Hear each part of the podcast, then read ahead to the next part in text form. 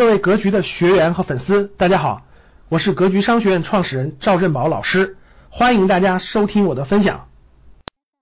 我去海边一个渔港，我去钓了一次鱼啊，这次的钓鱼经历啊，我觉得很多细节跟我的投资经历都是一样的，虽然是不同的事情，但它道理都是相通的。我给大家分享分享啊。我选择钓鱼的地点呢，那是因为我带孩子去捞小鱼的时候，看到有几波钓鱼的人正在那个渔港那儿去钓鱼，然后有一个人呢就嗖嗖的钓鱼，一会儿一条，一会儿一条，一桶都钓了六七条了。然后另外一个人呢也钓了很多，桶里钓了很多。中午回去吃饭的时候呢，哎，其中有一个钓鱼的人就是跟我住是一个渔家院的。他钓的六七条鱼呢，就让厨房去给他做成一道很丰盛的大餐了，都是他自己钓的鱼。哇，我觉得很好，所以下午呢，我就去了相同的地点做钓鱼。第一个事就是钓鱼的地点，其实和我们做投资的选行业和选范围其实是一个道理，就是池塘的道理。那个地方别人能钓出鱼，我们同样也能钓出鱼。地点应该是没有错的。为什么？因为上午的时候，我看到两三波人在那都能钓出来鱼。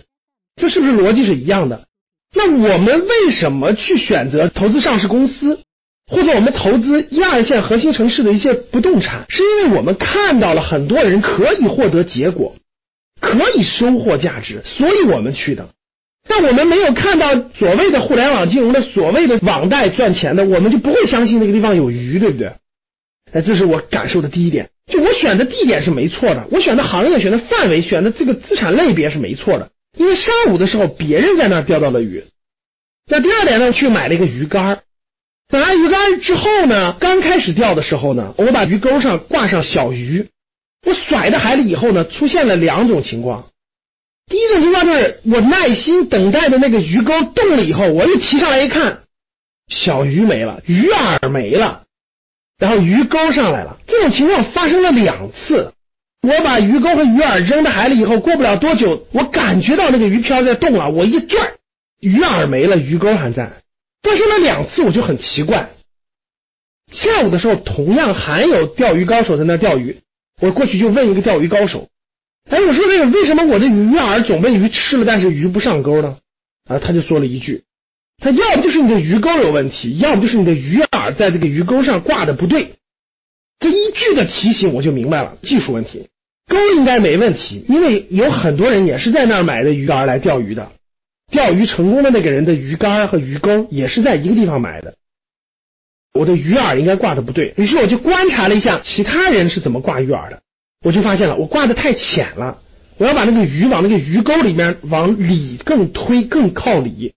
当我解决了技术问题以后，不一样了。第三次我钓的时候呢，也经过了很长时间以后呢，漂沉下去了。我就迅速往上提，这次出现了个情况，有一条大鱼随着我的拽翻上了水面，但是还是脱钩了。但至少这个大鱼被我扯上了水面，解决了这个技术问题以后，我就发现挂鱼钩属于一个纯技术问题。这个技术问题跟我们所选择不动产或选择好的上市公司，它的道理是一样的，技术指标的问题。我的技术指标不会选，我的鱼饵不会挂，所以它就上不了钩。当我会分析这个技术指标，它的市盈率、市净率、总股本、净利润等等这些我会分析以后，这就解决了我的技术问题。所以技术问题也不是最复杂的，你只要懂了、会了就 OK。当我把技术指标弄完了以后，我的技术问题解决了。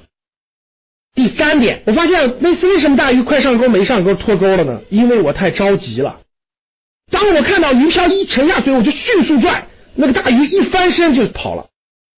第四次的时候，我就耐心，不要着急。后来又出现了一次，就鱼漂转下去了，一提上来，大鱼就跑了。总结经验，再耐心一点。当鱼漂沉到水底以后，不要着急全部拽上来，先把绳子拽直，用力扯一下，但不要全部扯上来。如果这次用力扯还是扯得非常紧，再用力往上抬。结果我等了两个多小时之后，我又耐心的等待，耐心的等待了四十分钟之后。我用了这个方法啊，我在我的朋友圈里发出来哈，总共钓了两条鱼，虽然都不大，但是真是很有成就感哈。大概这个大小就跟我们的手掌差不多大了，也算是小鱼吧。但是真的是我亲自钓上来的。那通过第三天，我就发现了，就是耐心，最重要的就是耐心。我到后面两个多小时时候，我都快放弃了，我都觉得再钓三十分钟，如果没有我就放弃。结果我还是坚持，我还是坚持。当我坚持了足长的时间的时候，终于等来了这个好的结果。所以第三点，我觉得就是耐心。耐心就是跟我们投资有足够的坚持，其实是一样的。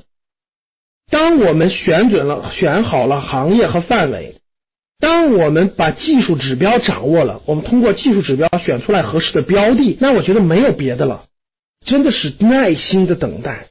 耐心的等待好的时机，耐心的持有，这个耐心也是最难的一点。所以大家看这三点是不是跟我讲的？钓鱼要选好地点，然后你要解决了一些基本的鱼钩啊等等的技术问题，然后就是你要有足够的耐心。这三点分别对应了我们投资的，你要有好的范围行业，你要懂一些技术指标，选出来好的标的，你要有耐心等待时机的出现，要耐心的持有，这就是我们的坚持。这三点是不是有异曲同工之妙呢？感谢大家的收听，本期就到这里，请加微信号九八四三零幺七八八九八四三零幺七八八。